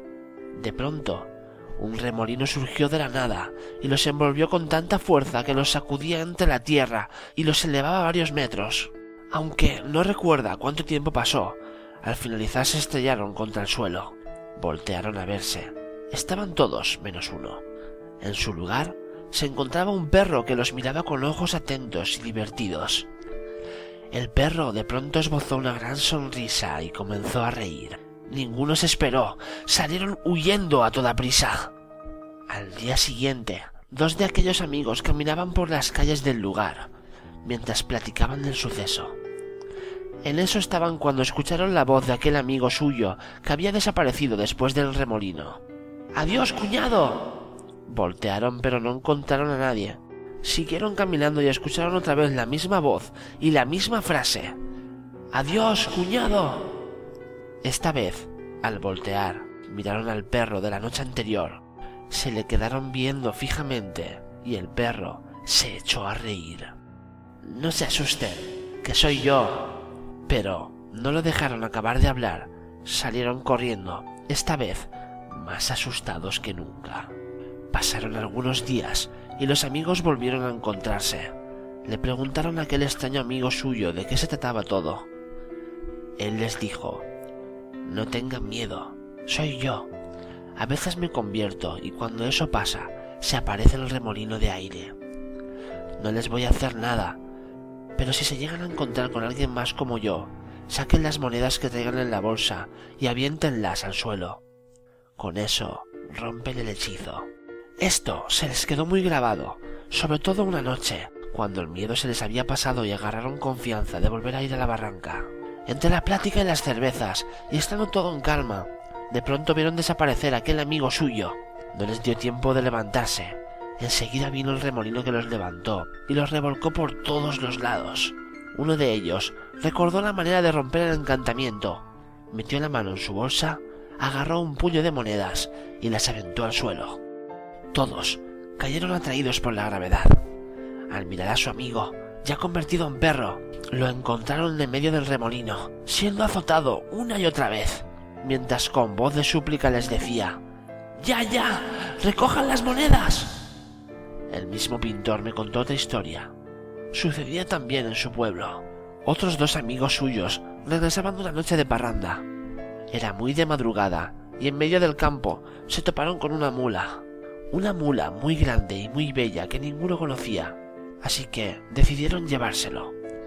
Al montarse y la mula sentir el peso de los dos, comenzó a correr sin parar y sin que ellos pudieran hacer algo para detenerla. Al llegar a una cerca, el animal se detuvo de golpe y ambos se estamparon. Al levantarse y sacudir la cabeza para recuperar la ubicación, voltearon y en lugar de la mula descubrieron a un anciano al que conocían muy bien. El viejo estaba desnudo, respirando con dificultad, y con palabras entrecortadas les dijo Oh, muchachos, ¿cómo pesan? Por supuesto, salieron corriendo hasta estar muy lejos. Y he aquí una tercera historia del pintor. En sus tiempos de juventud, tanto él como su mejor amigo solían visitar a dos hermosas muchachas quienes vivían en un pueblo vecino, un pueblo, en su decir, con mala fama, pues se creía que estaba repleto de brujos malos. Cierta noche, al regresar montados ambos en una misma moto, sintieron deseos de detenerse y orinar. Dejaron la motocicleta encendida para que su luz iluminara el camino unos metros más allá. En eso estaban cuando sintieron que algo pasó volando muy cerca de sus cabezas. Voltearon hacia arriba y solo descubrieron dos sombras muy grandes que daban vueltas. De pronto, las sombras bajaron en picada y en medio de grandes risas reconocieron las voces. Pero más aún, reconocieron los rostros. Se trataba de las dos jóvenes a quien ellos pretendían, ambas muchachas, convertidas en aves enormes de plumaje oscuro. Nunca regresaron por aquellos rumbos. Esta otra historia le sucedió a dos de mis tíos abuelos, en el estado de Durango, eran jóvenes cuando las primeras películas comenzaron a proyectarse. El cine era una novedad que nadie podía perderse. Hacia allá se dirigieron. En el camino se encontraron con la mujer más bella que podían imaginar. Piel blanquísima, rostro perfecto y cabello largo, negro y reluciente. La invitaron a ver la película y ella aceptó de buena gana.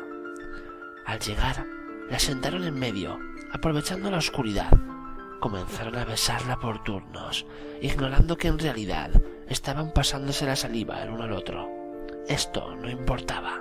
Aquella joven tan excelentemente hermosa lo valía. Al finalizar la función, la invitaron a ir a otro sitio. Ella aceptó también de buena gana. En el camino, y ya de noche, aquella mujer se detuvo en un farol para arreglarse la media. Subió su pierna para apoyarla, y ambos descubrieron la pantorrilla mejor formada que hubieran visto. Siguieron mirándola, su cintura, su cadera, aquellas piernas escondidas bajo el vestido limpio y amplio, su cabellera como una larga noche en vela. Estaban encantados con su conquista, así que cuando ella volteó, esperaban encontrar un rostro hermosísimo y vivo, pero no fue lo que descubrieron. Empecé eso. De la negra cabellera surgió una cara de caballo que les sonreía. Estas historias se repiten prácticamente en cada pueblo, en cada barrio. Viejos que se transforman en perro, en zorro o en coyote para robarse las gallinas y el maíz. Mujeres hermosísimas con cara de mula o de caballo. Hombres jóvenes que hacen pacto con el diablo y amanecen con marcas de manos negras sobre su cuerpo, como si se tratara de profundas quemaduras. Después de estos pactos, adquieren la habilidad de transformarse en animales que deambulan robando, asustando, persiguiendo todo aquel a quien se encuentren caminando a altas horas de la noche. Quienes los han visto juran que no es una leyenda. Los describen como enormes animales, todos muy vistosos, que miran con ojos enfurecidos por el fuego o que hablan y se ríen burlonamente. Mi bisabuelo afirmaba que una noche, mientras regresaba montado en su caballo, un enorme cerdo se le atravesó. El horrendo animal atacaba a su montura, pues en lugar de orejas presumía un par de cuernos. Mi bisabuelo, Charro de Jalisco, tomó su 45 y le disparó repetidas veces al marrano. Según decía, lo único que se veía era el fogonazo de su arma, pero no emitía ruido alguno. Incluso cuando le descargó el revólver, el cerdo continuaba atacando a su caballo sin mostrar herida alguna. Algo similar le sucedió al abuelo de una amiga, en el estado de Hidalgo, a mitad de la noche, cuando regresaba de sus faenas montando en su caballo. Se topó de frente con un inmenso borrego, tan grande y tan sobrado de carnes, que no podía creerlo. El animal, lejos de asustarse, embistió al jinete, quien no tuvo problemas para lanzarlo por el cuello, arrastrarlo y colgarlo de un árbol. Ahí quedó aquel borrego entre movimientos de agonía. A la mañana siguiente, cuando el abuelo de mi amiga regresó a buscar al borrego y pensando en la sabrosa barbacoa que cocinaría, el miedo lo invadió. Lo que halló no fue al borrego muerto, sino a una anciana ahorcada, luciendo en el cuello la reata con que, una noche antes, la había atrapado. Leyenda para algunos, realidad para muchos más los nahuales forman parte del folclore mexicano que se transmite de boca en boca. ¿Y tú crees en ellos? Los nahuales. Creo que ven esa es la imagen del perro y que es como se riendo. Hasta de risa. Pero bueno. Este está aquí el comentario de André. ¿De qué estamos hablando? De que leyendas mexicanas, de una parte, amigo. Este, quédate, amigo, no te vayas, por favor. te la chupo. no, es cierto, bueno. Pues bueno, ya que dejamos en claro de los nahuales, también tienen un capítulo para ellos, que hablamos de los skinwalkers, que son como los nahuales de Estados Unidos.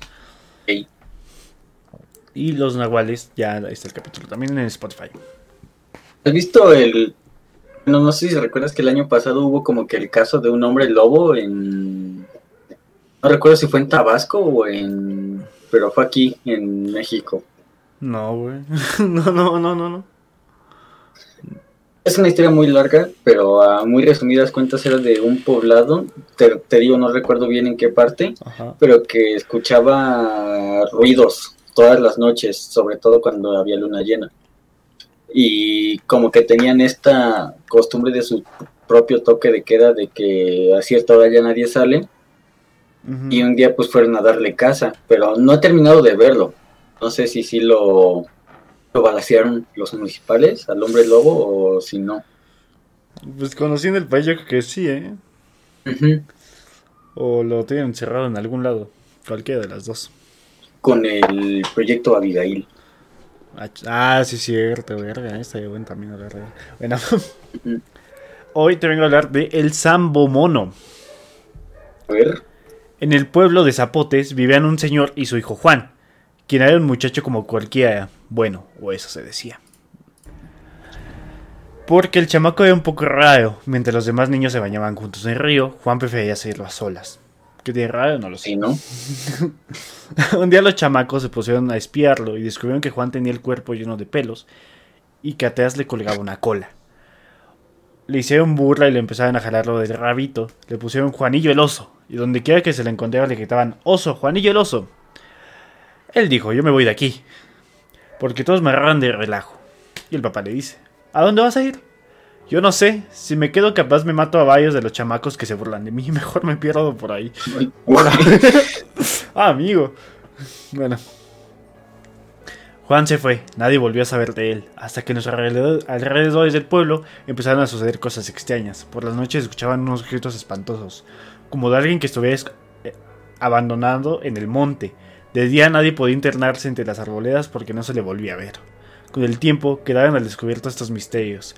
Resultó que en el monte había un animal con cuerpo de hombre pero cubierto de pelo, mechudo hasta, hasta de la cara y con cola de chango. La gente comenzó a llamarle Sambomono. A decir que en los cerros vivía ese monstruo que se llevaba a la gente para tener con quien platicar y no sentirse solo. Por eso siempre que uno intenta en el, interna en el monte debe ir acompañado por alguien e ir soplando un caracol de mar para que el sambomono no se acerque y pueda llegar a su destino. Así es, si ese peludo es Juanilleloso ni su papá quiso averiguarlo. A tu casa, amigo. Bien sádico el güey. En el bosque. ya sé, güey, bien sádico, bien chiquito, bien sádico, güey. Nah, yo sí me los fileteo. o sea, güey. Perras, ya estuvo. Sasa. No, no. Entonces yo creo que se hizo bien en irse. Sí, pues sí, no mames. Si, se llegan a pasar así a, joder, güey, nada. Queda talla. Desde chiquito, güey. Sí, no, yo, yo, me los, yo, me los doy. Ahí al, primero que me vea. Pero bueno, esa fue la leyenda del Sambomono. O sea, qué chido que, que se los lleve a platicar, risar de compas, pero qué mal pedo. Me recuerda mucho a una de las versiones que se cuenta sobre el origen de este clásico, los creepypastas de Slender. Ok. Que se dice que la del experimento 84B, que era un niño, pues Mm, como el buleado. Y un día pues, se quiso matar, pero en un callejón. Y lo encontró un, un científico ahí y le dijo, yo te puedo dar una segunda chance y no sé qué. Y empezó a experimentar en él y pues le dio esta forma tan característica que ya tiene el personaje. Sí, sí, sí. y, pero es justamente tanto por su pasado de que era el rechazado como ahora por su apariencia, que cuando ve a alguien en el bosque, sobre todo los niños o cosas así, busca acercarse a ellos para tener a alguien con quien hablar, pero pues obviamente ves esa, lo ves y tú quieres irte. Pues pero él en su desesperación por querer alcanzarlos es cuando accidentalmente les causa daño. Sí, sí, que, lo, que los mata, ¿no? Pero según yo también tengo entendido que con los niños pues se lleva bien, ¿no? Que los niños sí le dan así como la, la chance de, ah, pues, gente, ¿no? Hasta se los lleva, dice. Oye, pues bueno. Básicamente el no se ve que no es así. Sí, no, no. Pero pues bueno, gente, ya saben, si lo quieren evitar, con una cola de mar, ya rifan. Mejor no se vayan al cerro. Sí. sí, sí, no. No vayan a volar papalotes allá. Quédense en sus casas. Pero bueno, amigo mío, ¿a dónde vas a llevar esta noche? Platícame. Con la siguiente te voy a llevar al estado de Durango. Vámonos. Con la leyenda del hombre sin cabeza. Que no hay que confundirla con la del jinete sin cabeza. sí, sí, muchos dicen que son la misma, pero pues no. Aquí dice, cuenta la leyenda que en ese tiempo el ferrocarrilero vivía en un carro de vagón del ferrocarril en dicho lugar, su trabajo consistía en hacer los cambios de vía del ferrocarril central mexicano, que pasa por Nazareno. Se cuenta que un día asistió a una boda en esa época en esa época la costumbre era que las parejas se casaban por la mañana. Todo el día era de fiesta. La música iniciaba desde tempranito y la totalidad de los habitantes del ejido asistían a la boda. Todos se veían como familia. Los, los contrayentes, o sea, los novios, ofrecían desayuno, comida y cena. También se alegraban, se alegraban bastante. Otros tomaban, también se ofrecían bebidas alcohólicas como el mezcal y el alcohol con canela y pocos se ofrecía la cerveza. Mm, en ese memorable día, el ferrocarrilero desde el mediodía empezó a beber aguas espirituosas de las verdes maltas. Comió, tomó y anduvo bailando toda la tarde. Luego cenó, siguió bailando parte de la noche y ya Beodo recordó que tenía que hacer el cambio de vía de las 11 de la noche. Así que borracho y pues en un estado no óptimo, fue a cumplir con su trabajo. Hizo el cambio de vía y se recostó, y, perdón, y se recostó pensando en que el tren iba a pasar mm, pues por la otra vía. Sí, sí, sí, que se iba a desviar, pues, ajá. Sí. Y y también pensó que después de, del descanso ya se regresaría a seguir con la fiesta. Pero por su mala suerte se quedó profundamente dormido con la cabeza recostada sobre el riel que servía de almohada. Y sobre este fue donde el ferrocarril pasó a la hora y ni el ruido ni el movimiento de los rieles lo despertaron, lo que el tren le cercenó la cabeza. Paralelamente a esto, la gente seguía en la fiesta, en la boda, pues festejando y siendo feliz mientras el ferrocarrilero yacía sin vida bajo las vías y su cabeza entre, lo, entre el tren. A la verga. Después dice que hasta la media mañana del día siguiente fue que la gente se enteró de lo sucedido. El comisario avisó a las autoridades del Lerdo para que se llevaran el cuerpo decapitado del desafortunado trabajador de los ferrocarriles y se lo entregaran a sus familiares para que le dieran santa sepultura. Okay. Y ahora se cuenta que el fantasma del ferrocarrilero se aparece caminando por la vía. Esta alma en pena se aparece ya muy noche y es aterrador, pues el puro cuerpo sin cabeza camina y camina por las noches. En su mano derecha lleva colgando la cabeza y sus ojos brillan cuando se encuentra con gente viva. Los que se han topado con la aparición ven o se desmayan del susto. No mames. Con esta parece que no tiene intenciones malas, sino que simplemente como que no sabe que ya está muerto o algo así. Sí, sí, sí, este, como que como que todavía no, no, no, no cae, ¿no? No dice, nada, pues yo, yo sigo en lo mío. Pero, pues, nuevamente, imagínate ir caminando y como dice aquí, que ya se le, se le ve ya entrada la noche. Imagínate ir caminando solo y ver pues a una persona con su mano en la cabeza y que los ojos de esta se iluminan cuando ven a alguien. Ah, yo me cago ahí, güey. Ah, amigo. Total cosa. Ahí sí diría él, pues ya, ¿para qué corro, güey? Ya. Sí, sí, ya, ya me tocó, ya. Mame. Pues es que así se han dado muchos casos, bueno, o sea, no, no de que se mm. levantan, pero pues accidentes en fábricas, etc, etc, que por algún descuido mamó, ¿no? Por eso pues, no tomen el trabajo. Y si van a tomar, que sea en un trabajo como, no sé, que no tenga que ver con cosas mecánicas. Un godino. Ah, sí, sí, algo así. Ya si te queda la computadora, pues no creo que te haga daño. El putazo. Te van a gritar, pero pues, no te mueres. Sí, sí, sí, ya. Vas a andar ahí sin pinche cabeza, Pero bueno, amigo mío, pues, estuvo chida, ¿eh? Me gustó, me gustó. Gracias, gracias. ¿Y a dónde más vamos a ir esta noche, amigo? Pues ahorita te tengo la historia, permíteme un momento, de El Callejón del Muerto. Callejón del Muerto, ok. O sea, bueno, ya es un la, la busqué, la busqué y este. Y al parecer, bueno, dice que está en el estado. Ahí en Google Maps te dice que ¿dónde muerto? Y mm. ah, dice que es en el centro histórico de la CDMX. Ah, bueno. Bueno, pegaditos, ¿no? Dice. Cuenta la leyenda que por el año 1600, en la calle de Azules, hoy República Dominicana, en el centro histórico, comenzó a penar un muerto cubierto con una manta blanca.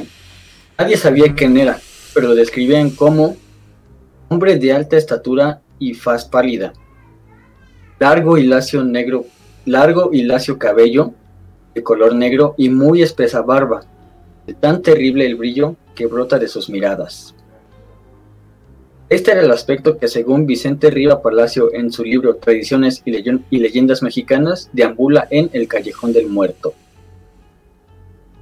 También se cuenta que en la casa más bonita de un callejón estrecho vivía Tristán Azul, Alzures, hijo de don Tristán, el mercer más respetado de esa época y quien a su muerte dejó un legado de ejemplo de cómo vivir, de cómo vivía un buen cristiano.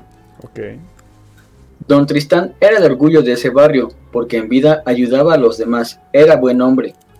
A su fallecimiento, heredó a su hijo la casa, una tienda y mucho dinero. Como reconocimiento, le pusieron el callejón al callejón de nombre Alzures. O sea, lo nombraron en, en honor al señor que había hecho cosas buenas. Ajá. Luego dice, Tristán hijo llevaba una vida normal. Además de continuar con el comercio que había heredado, le gustaba la lectura y dormir temprano. O sea, muy raro en alguien que hereda una Sí, pues sí, güey, no mames.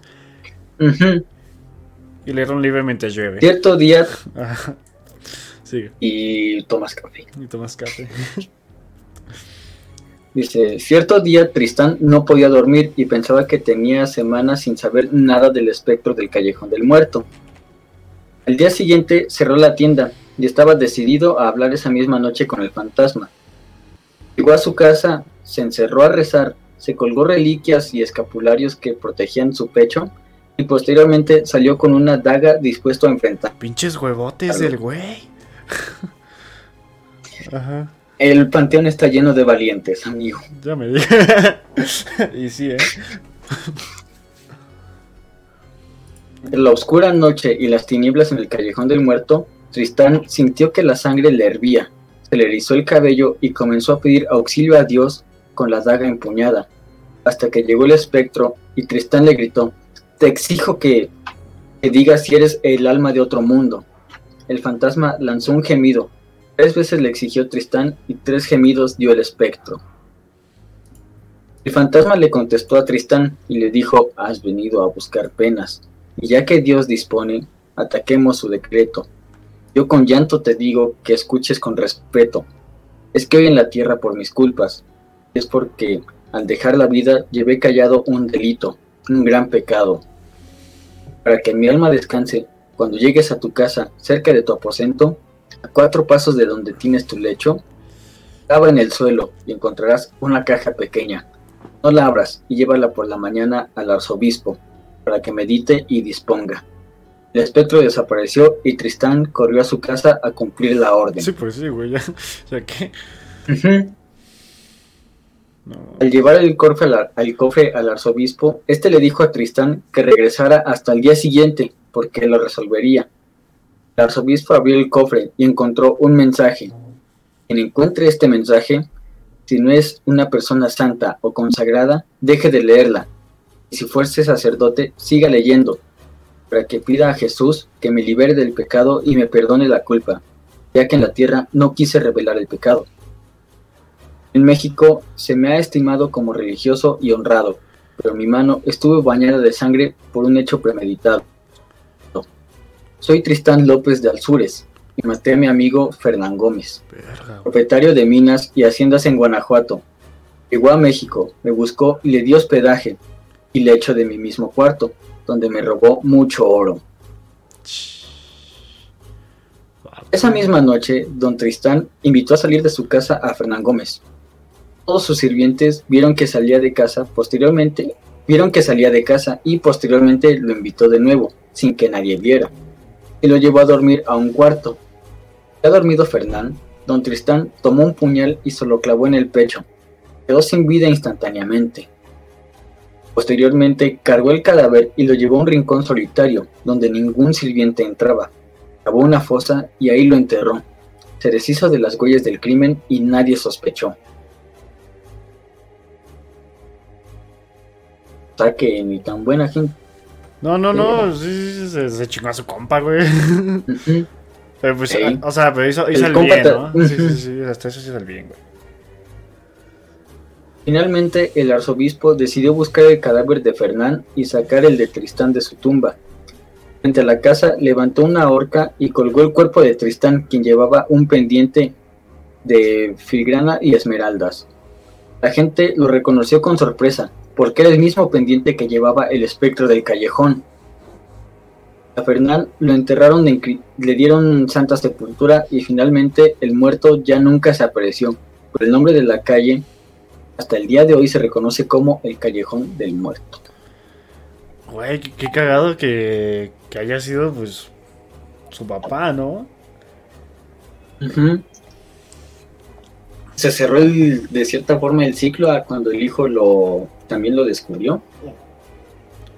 Sí, sí, pues sí, hasta eso, hasta eso sí, güey.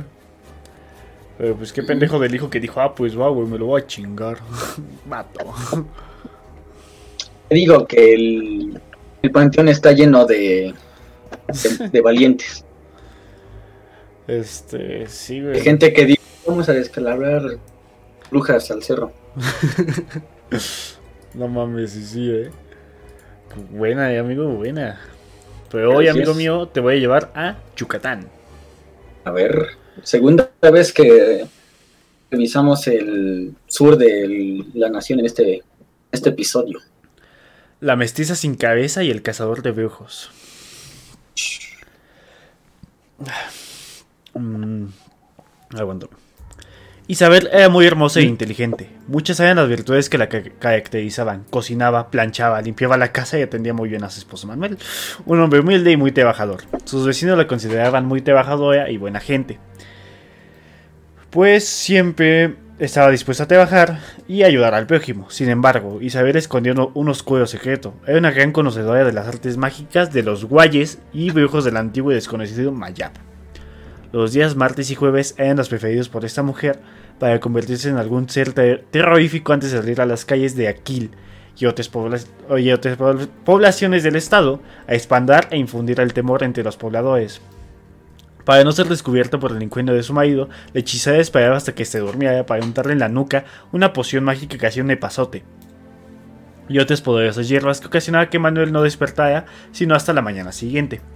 La poderosa hechicera posee el poder de convertirse en cualquier ser maligno como el Guay Chivo, Guay Quequén, un cerdo, Guaymis, un gato y otro tipo de guayes. Eh, supongo que es como un, también como un tipo nahual, quiero suponerlo. Sin embargo, la forma que prefería adquirir era la de una mestiza sin cabeza para deambular por las calles obscuras y asustar a las personas hasta causarle ataques de nervios. No les hacía ningún daño, solo se divertía asustándolos. en la media de un cazador. En una ocasión, la bruja fue perseguida por un misterioso hombre al que apodaban Son Huay, que significa cazador de brujos, quien le, vendía, quien le venía siguiendo el rastro desde meses atrás sin, sin dar con su paradero. Entonces, sin, que la mala mujer se diera cuenta, le vio la casa que compartía con su esposo Manuel, ya que no tenían hijos. Al día siguiente, Son Guay esperaba que el hombre se dejara su trabajo como con cargador de pencas de Genequén en la finca de San Alcemo, ese lugar. El hábil cazador de seres sobrenaturales se acercó a Manuel y le contó lo que su esposa acostumbraba hacer durante las noches de los muertes y jueves de cada semana. El trabajador se negó a creer que aquel extraño sujeto le decía, pero el cazador le dijo que él solo lo comprobaría, pero tenía que seguir ciertas indicaciones. Manuel aceptó, debido a que quería aceptar, comprobar si era verdad. Entonces el cazador le dijo que debía bañarse a manera de purificación con agua virgen, debido a algún cenote o gruta y debía mezclarla con hojas de hierba buena y que cuando llegara la noche debía untarse en la nuca y los ojos una pomada que el mismo, el mismo cazador le proporcionó para no caer en el hechizo de su mujer. Manuel siguió las indicaciones al pie de la letra y al llegar la noche de un martes se untó la pomada en la nuca y ojos.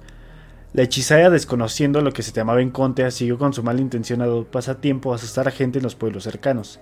Se acercó a Manuel que se hacía el dormido y le untó la poción de hierbas que había preparado para adormecerlo profundamente. El hombre no cayó esta vez en la brujería, pues ya se había aplicado su antídoto.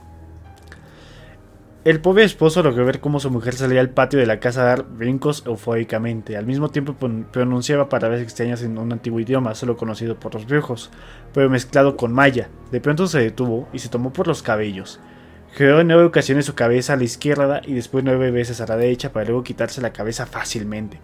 Su cuerpo seguía con vida, pero su huipil se manchaba con sangre fresca e emanaba de forma abundante de su organismo, entonces se disponía a realizar sus fechorías.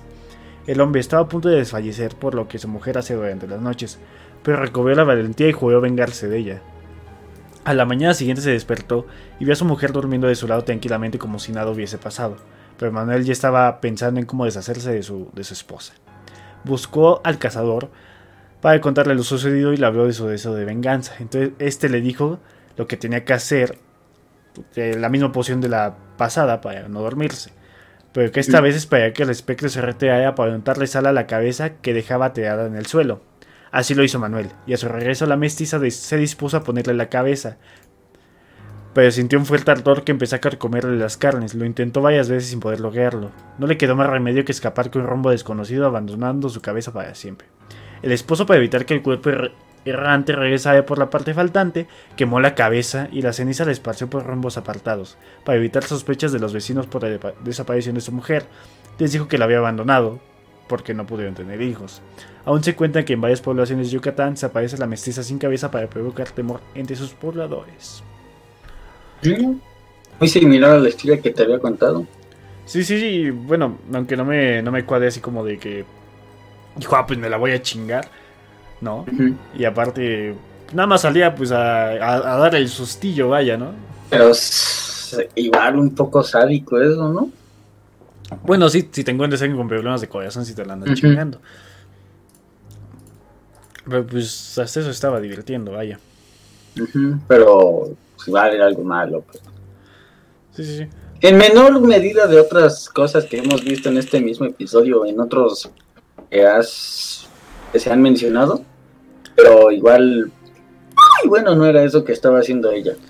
No, no, no, y aparte, pues no, no, no, la, no la detuvieron, va a seguir por, por esos rumbos de Yucatán y estados próximos. Buscando la cabeza. En efecto, y siguiendo asustando gente, ¿no? Este. Pero bueno, hoy también te vengo a hablar sobre El Callejón del Diablo que básicamente vendría siendo mi última historia. ¿Tú tienes todavía una más o ya no? Ya no. ¿Ya no? Ok. ah, no, todavía tengo, tengo tres, dos, perdón. Se me olvida, se me olvida. Bueno.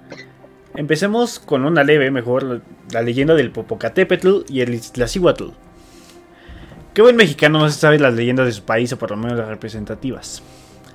Había una vez una princesa tlaxcalteca llamada Iztaccíhuatl que quedó flechada por el apuesto y rodeo de su pueblo Popocatépetl, y a este le pasó lo mismo. Eran tiempos de guerra entre, tlaxcaltecas y aztecas, pero antes de partir a batalla, Popocatépetl se puso listo y pidió la mano de esa bella doncella. El padre se la concedió con, con la condición de que regresara de la guerra sana y salvo para que se pudiera casar con su hija. Llevaron a cabo el acordado, mientras la princesa Iztaccíhuatl esperaba impaciente por su amado. Sin embargo, sucedió que un rival de Popocatépetl, que también estaba enamorado de la joven, engañó a Isla diciéndole que Popo había muerto en la guerra. Ante tal noticia fue tanto el dolor de Isla que se dice que se murió de tristeza. ¿Cuál va siendo la sorpresa que poco tiempo después Popocatépetl volvió victorioso de aquel combate, feliz porque se iba a casar. Cuando le dieron la fatal noticia de que su prometida había muerto, Popo lo único que hizo era honrar el amor que ambos se tenían y lo que se le ocurrió fue crear una enorme montaña para, pues para enterrarla. aguanta, ya me que son de chiquitas. Mm bajo el, bajo sol. Colocó su cuerpo de su amada en la cima de la montaña y él de rodillas velaba su sueño, eterno con una antorcha en mano. Con el tiempo la nieve cubrió ambos cuerpos hasta que se formaron dos montañas, uno junto a la otra. Se dice que cuando el Popocatépetl se acuerda de su princesa Iztaccíhuatl, tiembla y su antorcha vuelve a encenderse. Por eso, ese volcán aún sigue arrojando fumarolas de... Puta madre, es que se... bueno, fumarolas de humo.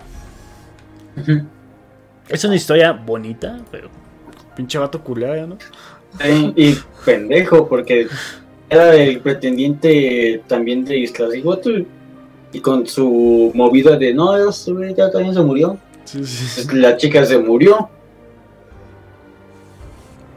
Sí, y aparte, y aparte no, le, no le pidió este fuente, güey. O sea, dijo, ¿contexto, güey? ¿De dónde o qué? Ah, no. es, es, bonito, pero tiene su trágico final, ¿no? Sí.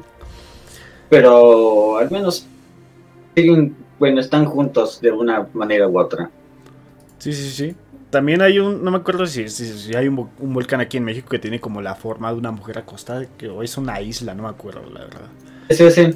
Ah, ¿es ese? El, el Popocatépetl es un volcán es el más activo y el Iztaccíhuatl es el que tiene la forma de la mujer sí, dormida. como acostada, sí, sí, sí, sí. La verdad son, son volcanes muy bonitos, excepto el Popocatépetl se le está mamando. Pinche población la tiene bien culiada. Ya también aquí en aquí en Toluca ya dijeron que el nevado podría despertar un día. Y dicen que se despierta a ti y a mí nos carga, nos carga la verga, amigo. Ey. Pero pues bueno, esperemos que no pase nunca, ya que se ve hermoso así como está. Exacto. Y hoy vamos a hablar sobre la leyenda del Callejón del Diablo. Muchas veces las leyendas son historias que pasan de boca en boca de las personas, dándole créditos a múltiples hechos, a tal grado que algunos lugares pueden llegar a tener más de una historia que narre los hechos reales, como es el caso del Callejón del Diablo, el cual está en la Ciudad de México, ubicado en la colonia Mixcuac. La leyenda cuenta con un hombre escéptico ante los romboes, un buen día se animó a caminar por ahí, no llevaba ni la mitad del callejón recorrido cuando vio una sombra detrás de un árbol, pero eso no lo detuvo y continuó su camino. Más adelante, la sombra se le acercó, y el hombre vio un ser que se reía histéricamente. Horrorizado salió corriendo hacia el final del callejón. En su camino, apesadumbrado por llegar al final, sintió que el piso por el que caminaba se iba hundiendo, y lo iba tapando poco a poco, impidiéndole llegar a la salida del callejón. Cuando por fin logró escapar, le contó a todo el mundo lo que había sucedido y que había tenido el diablo cae cae. Otras versiones de la leyenda cuentan que el diablo se aparece en forma de lechuza o simplemente como una sombra. La otra versión de la leyenda también habla de la aparición del diablo, en cierta ocasión, un borracho caminaba por el callejón oscuro.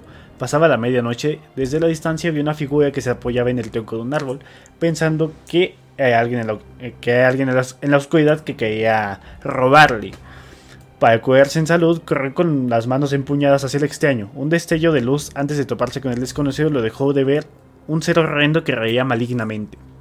El miedo parecía sujetar los pies del hombre en el suelo, pero aún así fuerzas para correr despavorido y escapar de su desgracia. Con el borrachín corrió la noticia de que el callejón de, las marras aparecía el demonio. Muchos de los, pobladores lo secundaron diciendo que habían sido asustados por el monstruo espectro en alguna ocasión. Una persona enterada del diablo y su casa consiguió que para evitar que el maligno se instalara en el callejón se depositaran diariamente bajo el árbol infernal algunas ofrendas, de preferencia joyas y monedas de oro. Como nadie creía que Lucifer se instalara en ese sitio, cada mañana iban a dejar obsequios a Satán. Las ofrendas desaparecían, así que pensaban que el Señor de la Oscuridad estaba complacido. También hay que hacer mención que cerca de este lugar se encuentran dos iglesias, las cuales muchas personas acuden. Esto por algunas calles alternas al callejón, ya que aseguran que al pasar por ese callejón se siente una presencia extraña todo el tiempo, pero aún más al anochecer. Este. Aquí tiene sus dos partes. En una de, un borracho, güey, que no. que no le puedes que era así al 100%, pues sí. estaba pedo, ¿no? Y en es como un tipo de teléfono descompuesto, ¿sabes? Lo que podemos decir es que pues, el diablo anda suelto y va pisando el mismo pavimento. el mismo pavimento. Y lo de las monedas de hoy, joyas, pues chance el borracho mismo se lo chingó. Es México, ¿no? Pero como, como dije previamente con otra, curioso cuando menos sí que es, o sea. Sí, sí, sí, sí, sí. Eso sí. Este, está hecho también ir a visitar, ¿eh? Pues es un público, güey, ¿no? Pero de, de, día. Es una calle. Pues sí, es, un, es un callejón. Ahí dejamos cinco pesitos. cinco pesos. De día, porque pues, pues, de noche no solo está que te salga el diablo. Te pueden. Que te salga el perras. Sí, sí, sí, sí que, que ahí te, que ahí te quedes, güey. No, no mames. Pero bueno, amigo mío, básicamente esas son las leyendas mexicanas. Con esto acabamos dos capítulos después. Este... todavía hay muchas. Sí, sí, todavía hay muchas que nos faltan por descubrir. Esperemos tenerlas. Pero también estaremos teniendo no, no, historias solamente mexicanas. Este, también tienen europeas. Puta, hay un huevo. Sí. El mundo está basado en leyendas. En efecto, y como decimos, ustedes las, las pueden creer o como no. Se los dejamos, ya se los dejamos a ustedes. En efecto, amigo mío, este, yo creo que por hoy la vamos a acabar. Hicimos un buen tiempecillo. Muchas gracias por haberte tenido aquí, amigo. Por haber suplantado al buen Fernando. Esperamos tenerte de nuevo aquí y pues llevarte a México a ver si jalas.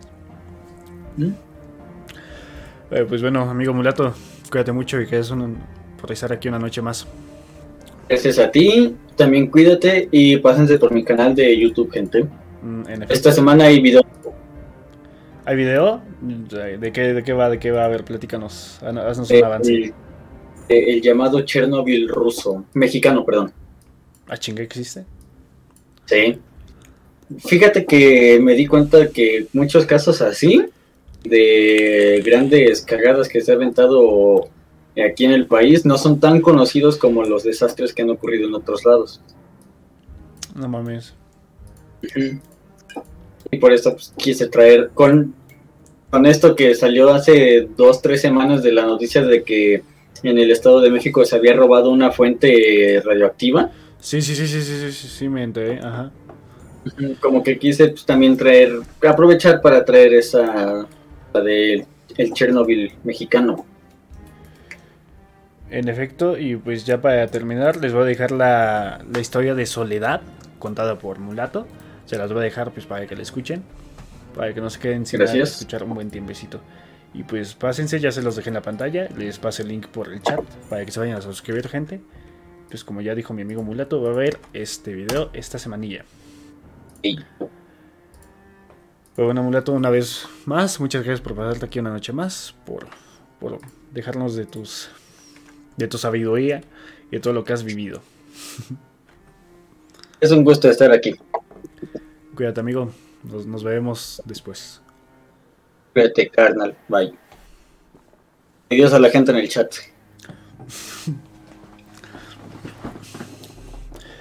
Este.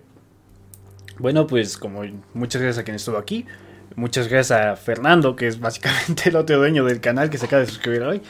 Y celebramos hoy 203 vistas de, de básicamente dos meses. Pero pues hubo un tiempo en el que nos desaparecimos, así que una disculpa también por eso. Ya mañana vuelve Fernando, mañana pues ya estaremos contando más, más anécdotas. Este, no, no sé qué, de qué hablemos mañana, pero pues nos, estaremos hablando en el transcurso del día. Y les avisaremos por Instagram, síganos en Necratlas. Si tienen alguna historia, de favor mándenosla, nos hayan un payote, aparte de que nos encantaría escuchar sus historias ya que pues todos alguna vez hemos experimentado algo o el amigo del amigo del amigo, todas nos sirven y nos les pueden mandar el correo de atlasescucha.gmail.com, está acá abajo.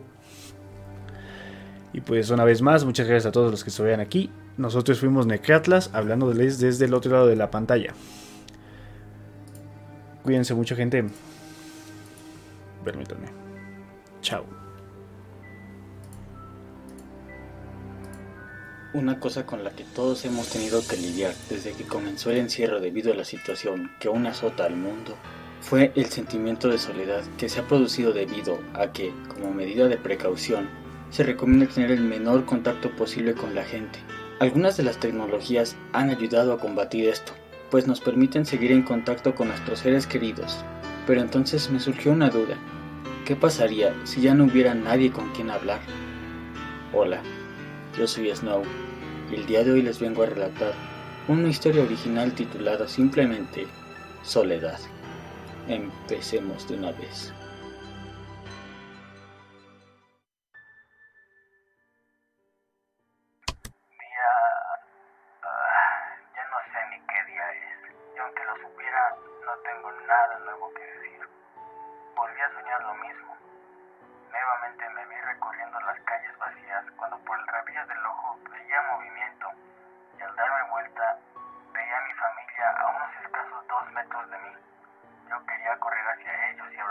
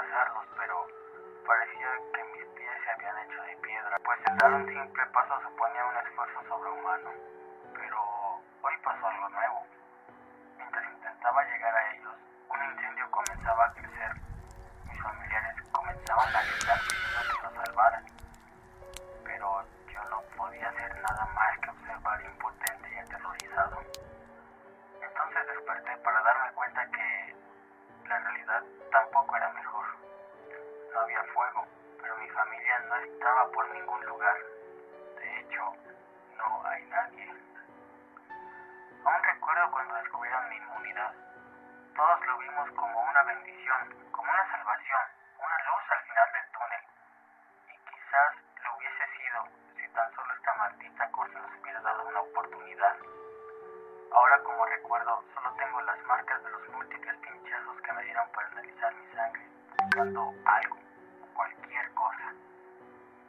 Pero bueno, debo salir a ver qué puedo encontrar. Las provisiones están próximas a escasear. He tardado más de lo que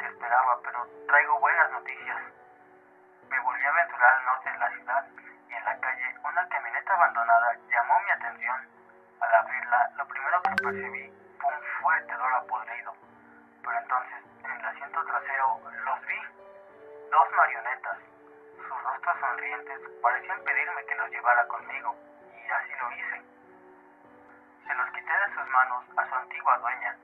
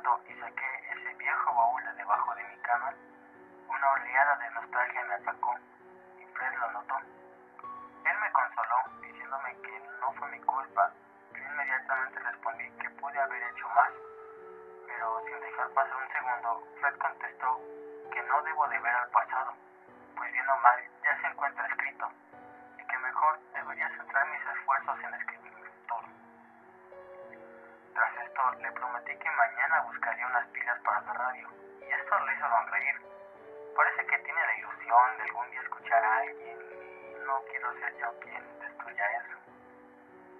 Dan hoy estuvo bastante callado. Solo tuvimos una pequeña plática sobre si tengo planeado irme de aquí y la verdad es que no. Aquí está toda mi vida y además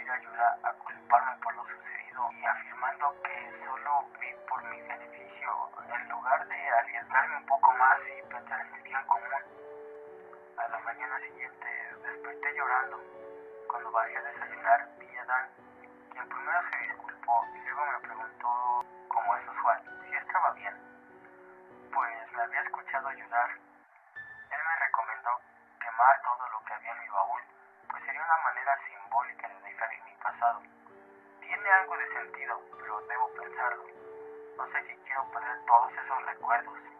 Después de eso salí a explorar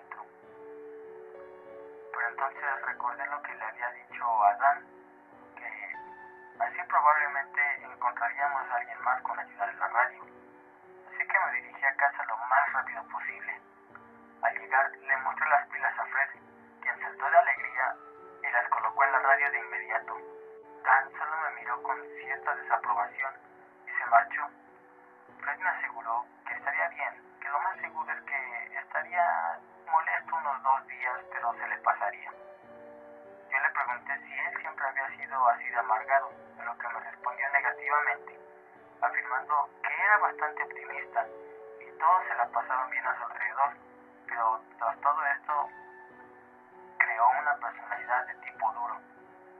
Todos desarrollamos ciertos mecanismos de defensa ante un trauma. Esas mismas palabras